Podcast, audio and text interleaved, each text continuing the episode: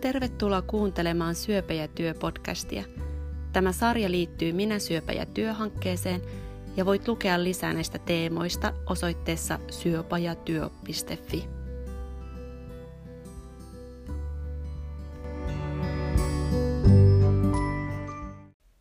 Tässä jaksossa lymfaturvotuksesta keskustelevat fysiatri Kristina Kokkonen ja kokemusasiantuntija stand-up-koomikko Anitta Ahonen. Minä olen Marketta Liljeström. Minä syöpä ja työhankkeen vertaisryhmissä puhutaan aika paljon syövän jälkimainingeista ja hoitojen myöhäis- ja pitkäaikaishaitoista.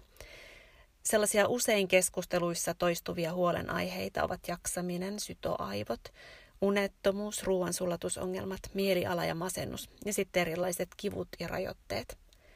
Monelle tuntuu tulevan vähän yllätyksenä se, kuinka kauan kuntoutuminen kestää, ja toisaalta se, että joskus syövästä ja hoidoista voi jäädä mukaan sellaisia vaivoja ja rajoitteita, joiden kanssa pitää vaan opetella tulemaan toimeen. Vaikka sillat kannattaa tietysti ylittää vasta, jos ja kun ne tulee omalle kohdalle, niin tieto saattaa auttaa etsimään ratkaisuja ja ehkä myös helpottaa huolta. Siksi onkin tosi iloinen, että me saadaan tänään puhelimen päähän kaksi asiantuntijaa lymfaturvotuksen osalta. Fysiatri Kristina Kokkonen tapaa työssään lymfaturvotuksesta kärsiviä potilaita ja hän myös kouluttaa ää, lymfaterapeutteja. Ja Anitta Ahonen avaa oman kokemuksensa kautta sitä, mitä työelämä ja arki on lymfaturvotuksen kanssa. No niin, tervetuloa Kristiina ja Anitta ja kiitos, että olette tässä podcastissa mukana. Kiitos, kiitos. Kiitoksia kutsusta. Aloitetaanko Kristiina sillä, että voisitko kertoa lyhyesti, että mitä lymfaturvotuksella oikein tarkoitetaan ja syöpäpotilaista, ketkä ovat heitä, joille sitä saattaa tulla hoitojen jälkeen?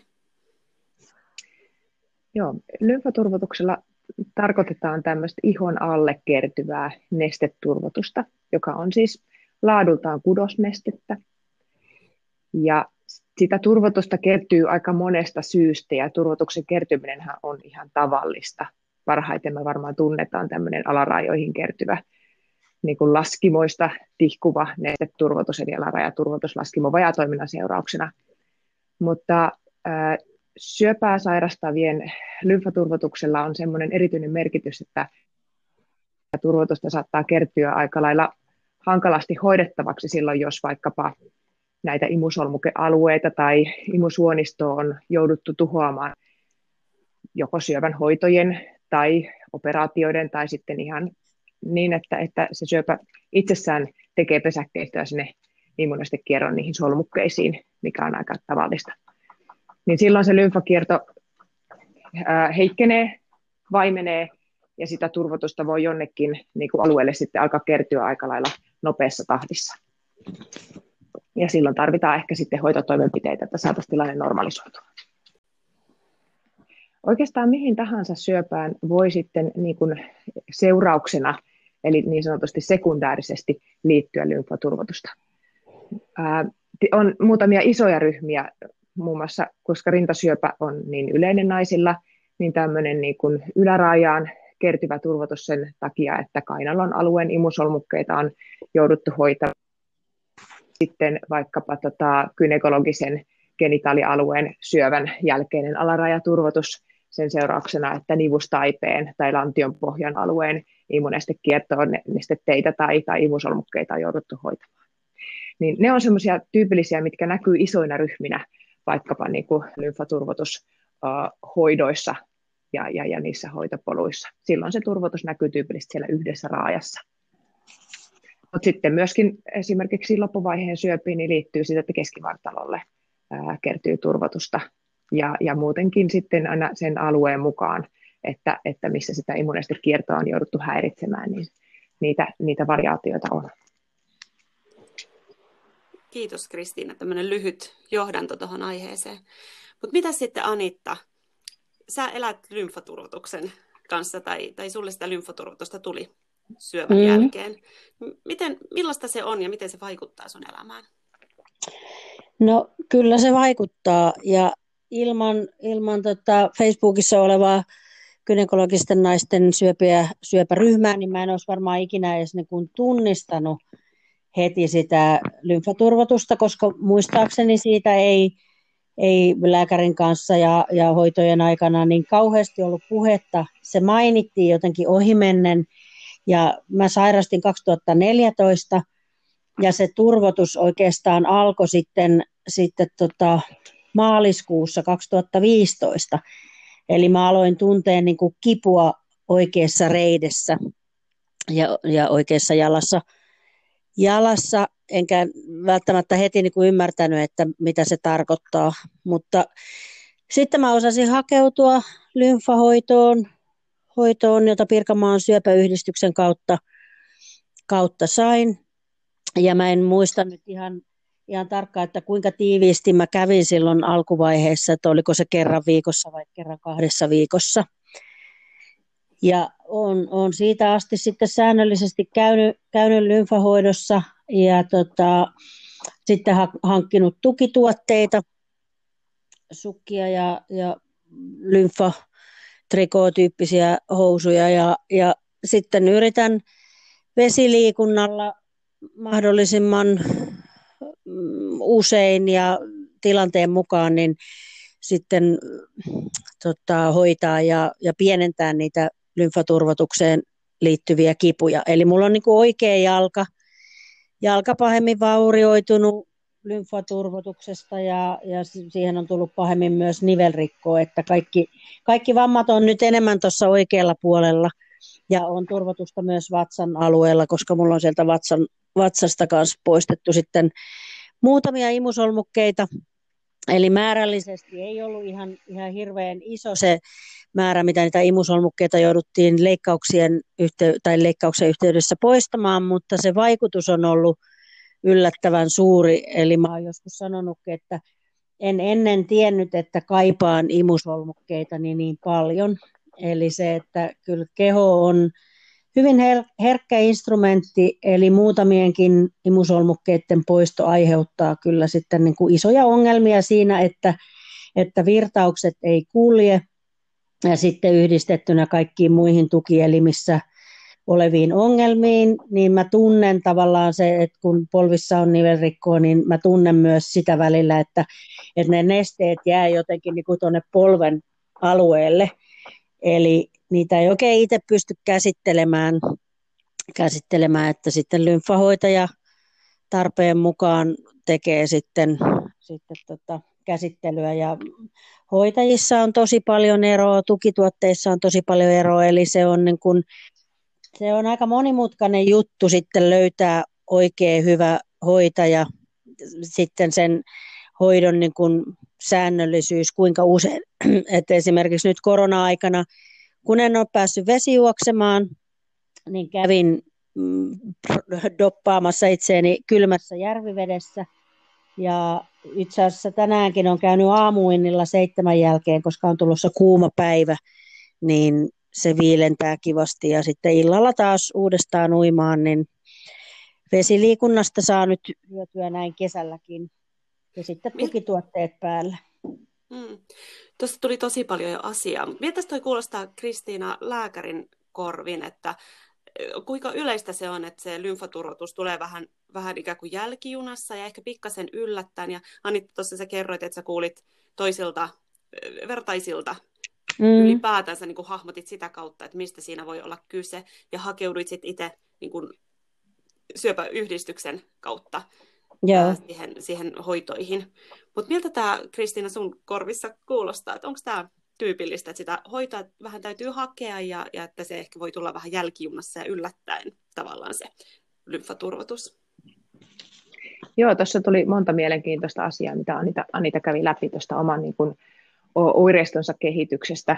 Ensimmäisenä rupesin pohtimaan tuota, että, että turvotuksen kertyminen ja etenkin tämmöisen niin kuin imusolmukepoiston jälkeisen niin sanotun sekundaarisen turvotuksen niin kuin ilmeneminen, niin se on aika yksilöllistä. Että erilaisissa tutkimusasetelmissa on koitettu selvittää sellaisia riskitekijöitä, että miksi jos on ihmisiä vaikkapa kymmenen kappaletta ja kaikilta poistetaan samalta alueelta sama määrä, niin, niin minkä takia kaikille ei samalla tavalla sitä turvotusta kerry. Toiset on herkempiä sille, että sitä ihonalaskudoksen turvotusta tulee, ja toiset on sitten ää, pikkusen niin kuin, ei niin herkkiä. Ää, se todennäköisesti johtuu siitä, että tästä ää, semmoista ihon alas lymfateiden pintaverkkoa on vähän eri tavalla eri ihmisillä.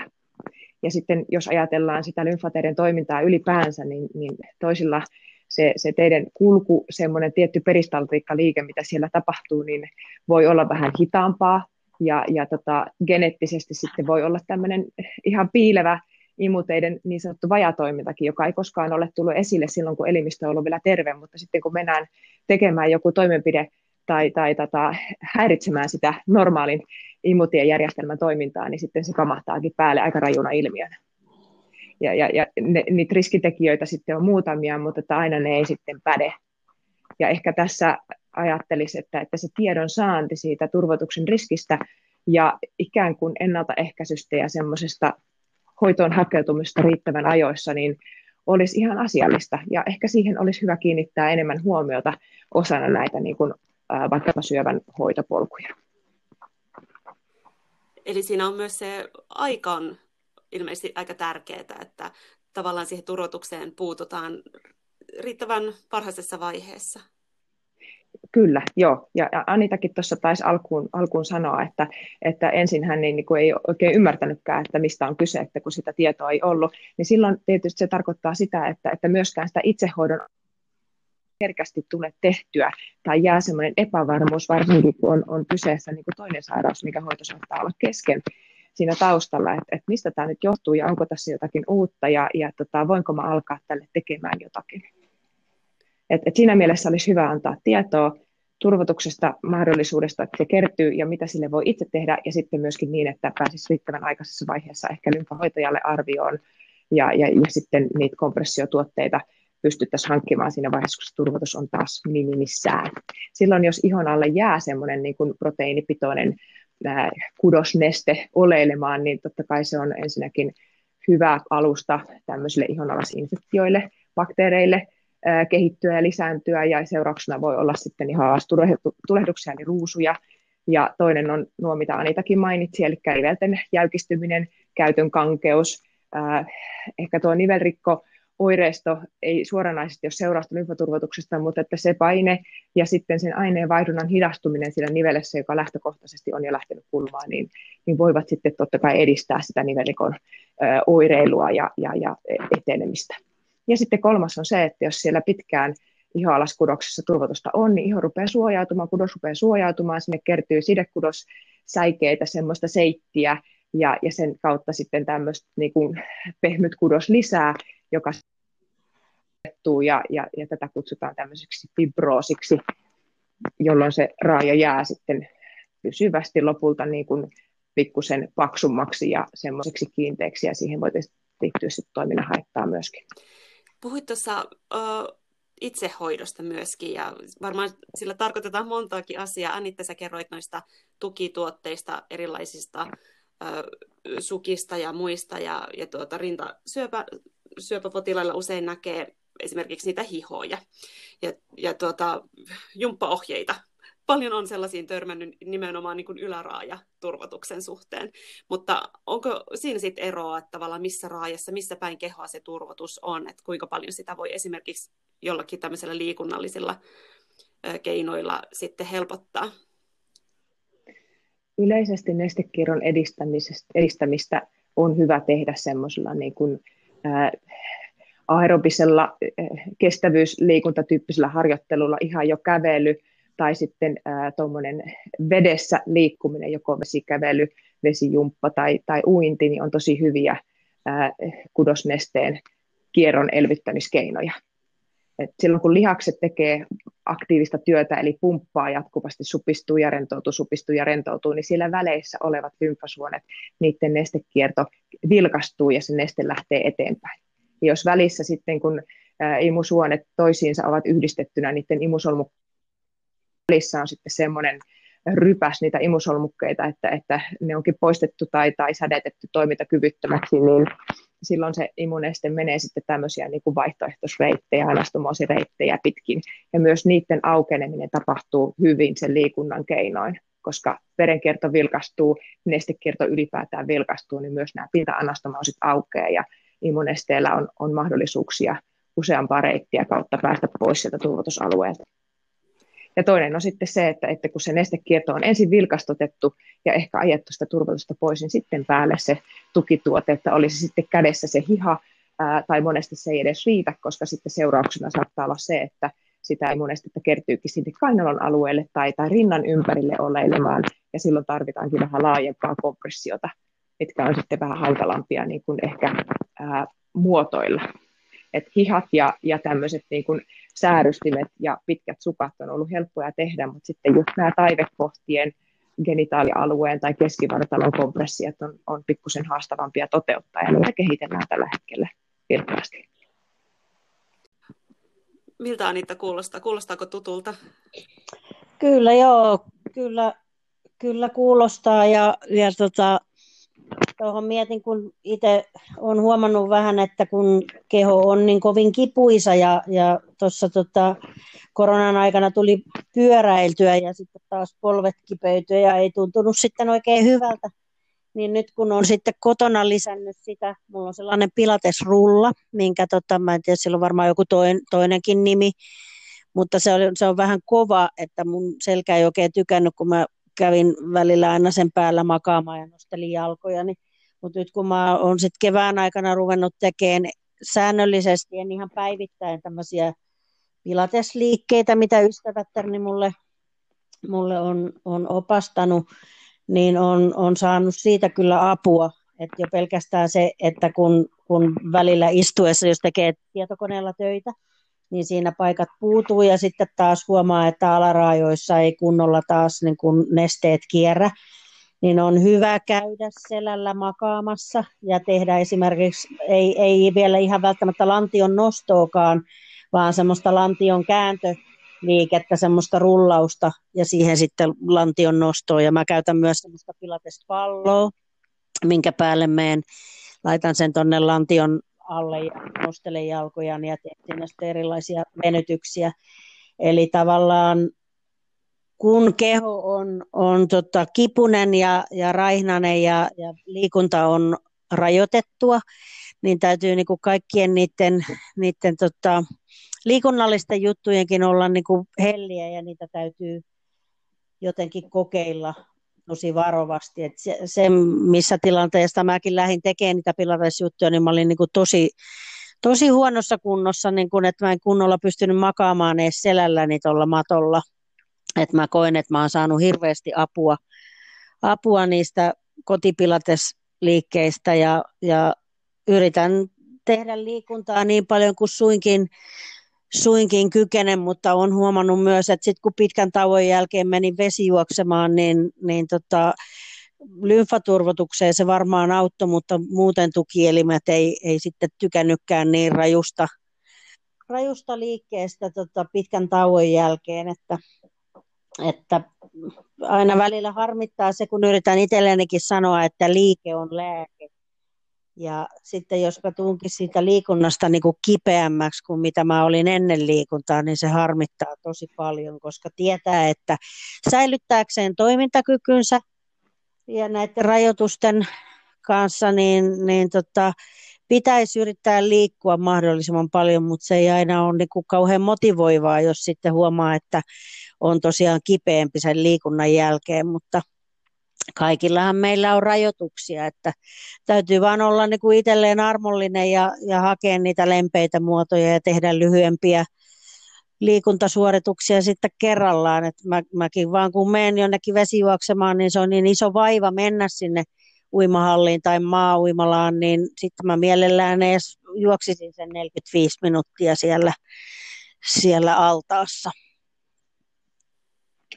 Just näin se ei ole ihan ykselitteistä tämä niin kuin liikunnan optimointi tai aloittaminen tai, tai toteuttaminen tuossa muodossaan, mitä mäkin ehdotin, että pitäisi olla kestävyysliikuntaa ja semmoista, missä lihakset niin kuin tekee sitä työtä. Mutta tuo, mitä sä sanoit noista niin kuin faskiarullista ja palloista ja, ja tota venyttelystä, niin itse asiassa hyvä pointti se jäi multa sanomatta, että näin myöskin, että kun lihas on supistunut, kireä tai vaikka nivelessä on kipua, niin lihakset ympärillä reagoi siihen usein niin, että ne kiristyy ja, ja supistuu. niin silloinhan ne ei pääse rennoksi ja silloin myöskin nämä lymfasuonet, jotka sukeltaa niiden lihaskalvojenkin välistä ja läpi mennessään kohti niitä syvempiä suuria imusuonirunkoja, niin, niin eivät pääse oikein niin kuin aukeamaan. Eli silloin kun lihaksen rentouttaa, venyttelee ne lihaskalvot ja lihassäijien välit auki, tai kun pääsee muuten rentoutumaan, saa niitä kipuja hoidettua ja lihakset rentoutuu ihan senkin seurauksena, niin silloinkin se lymfanestekierto elpyy. Kolmas keino edistää sitä esimerkiksi keskivartalon nestekiertoa ja toisaalta sekin auttaa rentoutumiseen on hengitystekniikat. Ja koska keho on yksilöllinen ja jokaisella on se oma niin kuin oirekuormituksensa kokonaisuudessaan, niin näissä on aika hyvä minusta hyödyntää monesti sitä fysioterapeutin osaamista, jos sitten katsoo ne just itselle sopivat keinot, että, että onko se enemmän sitä niin kuin tehokasta liikuntaa vai onko se enemmän tämmöistä rentouttavaa, kehoa palauttelevaa liikuntaa, venyttelyä, missä ne kireydet on ja missä ne ongelmakohdat on. että kaikille ei sovi yksi ja sama homma ja sen takia näitä hoitoohjeita on vaikea sille yleispätevästi antaa. Sitä tuohon haluaisin lisätä vielä sen, että tota, tämä on niinku vuosien projekti tämä kuntoutuminen. Että kun olen lukenut ja kuullut tämmöisestä kuntoutumissuunnitelmastakin, niin mä en tiedä, olen ehkä itse toteuttanut tässä jonkinnäköistä kuntoutumissuunnitelmaa ilman, että sit on kirjattu mihinkään, koska mä olin esimerkiksi Merikarinassa silloin varmaan vuonna 2015 varovasti kokeilin vesiliikuntaa ja, ja sitten missään kohtaa mä kävin jossain vaiheessa fysioterapeutilla, joka avasi näitä vatsan faskia kalvoja, että semmoisen ison leikkauksen, avoleikkauksen jälkeen niin kuin vatsan alueellahan oli ihan hirvittävästi kiristyksiä, mikä vaikuttaa selän asentoon ja kaikki sitten asentovirheet, mitä mullekin on tullut, tullut sitten taas niin kuin nivelrikon seurauksena ja näin, niin se vaikuttaa niin kuin koko kehon balanssiin. Eli mä ainakin koen, että mulla olisi paljon niin kuin tehtävää siinä, että joku kattos mun mun kehoa ja niitä virheasentoja ja niitä, mä oon käynyt fysioterapeutilla, joka on veivannut lonkkaa ja näin, mutta sitten ne niin kuin unohtuu, ne on hetken aikaa oikein, kun joku laittaa sun lantion kohdalle ja sanoo olen näin, mutta se, että se ei niin kuin jää mun, mun siihen aktiiviseen asentoon ja siihen, siihen liikkumiseen. Eli tavallaan tarvitsisi koko ajan olla joku kädestä pitäjä ja rinnalla kulkija suurin piirtein siinäkin, joka korjaisi tavallaan sitä asentoa ja minimoisi niitä asentovirheitä. Kyllä, joo. Se, monesti se niin kuin optimaalisuus on ihan toinen asia kuin, kuin, niin kuin päivittäinen elämä. Mm. Ja, ja toi on hyvin totta, mitä sanoit, että, että jokainen tekee tavallaan omassa päässään sitä kuntoutussuunnitelmaa, kun saa jostakin kohdasta kiinni, että, että mitkä on ne omat tavoitteet sille, just sille elämänlaadulle ja, ja, ja sille toimintakyvylle. Että, ja, ja mistä se koostuu, mihin kohtaan ehkä tarvii jonkun toisen tukea, vaikka se toinen sanoisi kuinka, että oot näin, niin, niin tehdään sitä sitten niin kuin semmoisen niin kuin jonkinnäköisen keskitien löytää, että et, eihän ne kohtaa monestikaan niin kuin normaalia elämää, ja sitten normaali elämässä pystyy ehkä integroimaan vähän toisenlaisia juttuja osaksi sitä omaa hoitoa. Se on just sitä kehon viisautta ja, ja niin kuin kuuntelua. Mitkä sellaisia asioita, että mitä olisi ehkä syytä harkita tai miettiä, että voisiko omassa työssä tehdä toisilla tavalla tai ottaa huomioon niin, että se työelämä ei vaikeuttaisi sitä tilannetta? Kyllä mä yritän aina niin kuin niihin työhetkiin sisällyttää, sisällyttää myös sitä, että hotellissa voi mennä lattialle ja vähän venytellä siellä tai voi käydä vesijuoksemassa jossakin tai vähän kepeästi uimassa joko uimahallissa tai, tai hotellissa, että kyllä se joskus vähän aikatauluttamista vaatii tai järjestelemistä, mutta tietyllä tavalla kesäaikaan tai, tai syysaikaan, niin asiat on, on järjestettävissä. Et tietysti sitten joku pikkujouluaika, joka saattaa olla mullakin kiireinen ja on paljon, paljon töitä, niin silloin keho kuormittuu ja sitten liikunta ehkä jää vähän vähälle ja sitten jää vähän, syöminenkin on vähän, vähän huonossa jamassa, että kaikki aina sitten kilpistyy vähän sen mukaan, että kuinka paljon niitä töitä on ja kuinka paljon niitä pystyy säätelemään. Plus sitten se, että jos mulla on joku sooloesitys, niin silloin mulla on tota, mä oon itse siellä lavalla pidempään ja tietysti silloin niin kuin se oman kehon huolto ja, ja näin päin pois, niin silloinhan se on jotenkin vielä, vielä tärkeämpää. Että tosi mulla on nyt ne, ne pidemmät esitykset on täällä Tampereen alueella, että mä saan olla kotona ja käydä täällä sitten mahdollisesti uimahallissa ja näin, että kyllä mä koen, että mä aika hyvin, hyvin pystyn kyllä niin kuin, kyllä se keho ilmoittaa sitten, kun tavallaan sitä on hoidettu huonosti, että sitten otetaan särkylääkkeitä ja mennään niillä valitettavasti, että jos, jos ei toimi oikein, niin keho kertoo sitten kyllä, että on, on jotain pielessä. Tuossa turvotus on varmaan aika herkkä markkeri, että, että tavallaan kun se elää koko ajan sen kehon liikkeen ja, ja liikkumattomuuden mukaan, mm. niin, niin se on vähän armoton, että, että vaikka niin kuin mielessä olisi muut asiat ja työtehtävät ja keikat pitäisi saada hoidettua, niin, niin, niin sieltä tulee sitten helposti viestiä takaisinpäin, että nyt kannattaisi ehkä tehdä muutoksia siinä Aivan. omassa toiminnassa. Mutta toki vaatii sitä, että kuuntelee ja niin kuin sanoit hyvin, että, että jossakin vaiheessa se on vaan niin kuin otettava särkylääke ja mentävä. Että mm. ihan kaikkiin hetkiin sitä niin kuin ei pysty sopeuttamaan sitä niin kuin kehon tahtia.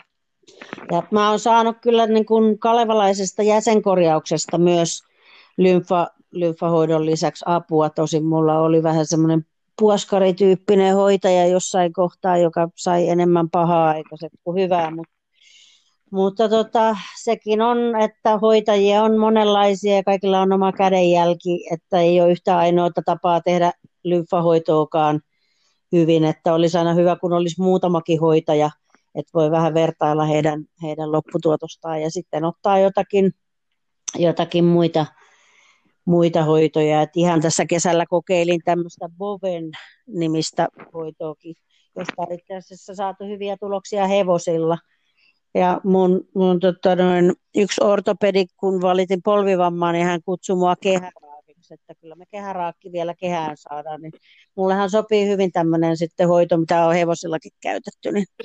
Ehkä se oli vähän tahdittomasti ilmasto nyt tuo kollegan puolelta.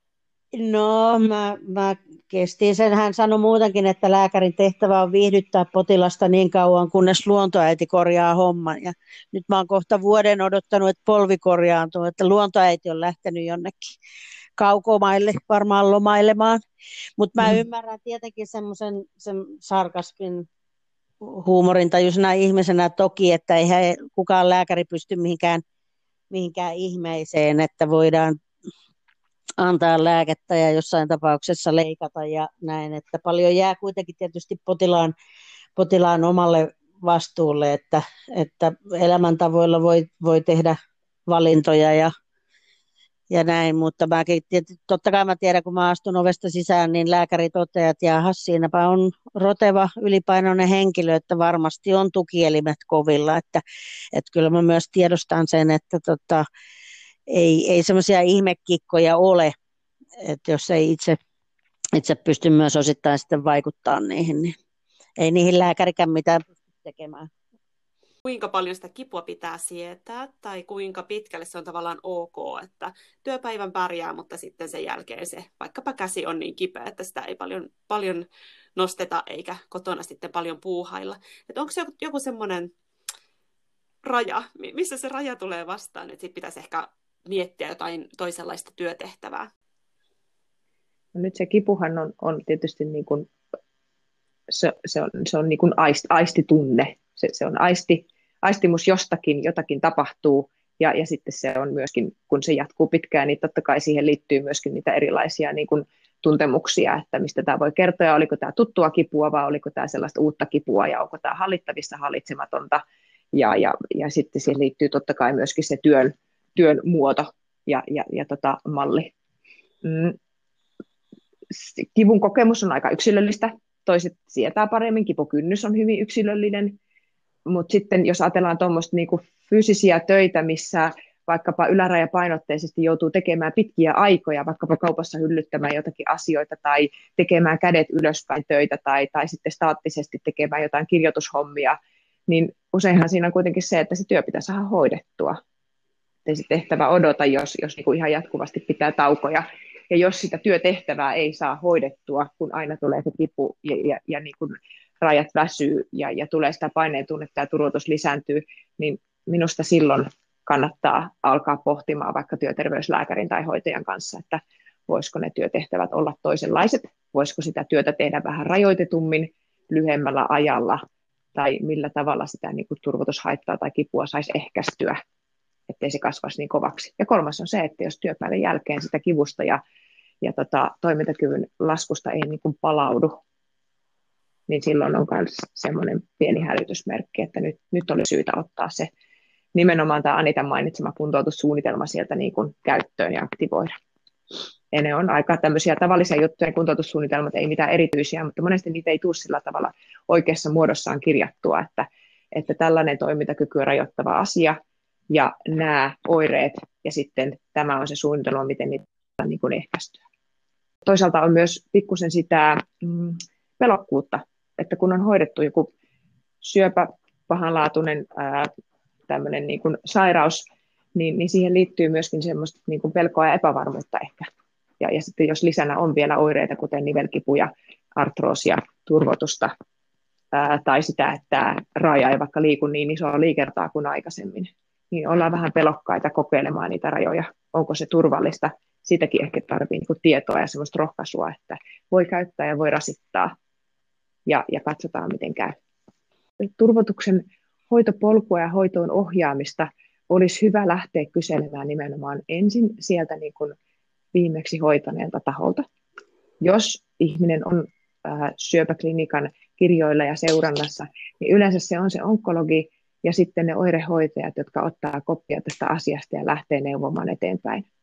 Mutta sitten myöskin terveyskeskuksissa, jossa usein on se vastuu siitä turvotuksen hoidon toteutuksesta näin niin kuin julkisen terveydenhuollon puolella, niin myös sieltä löytyy sitten näitä lymfoterapeutti koulutuksen käyneitä fysioterapeutteja, jotka osaa neuvoa.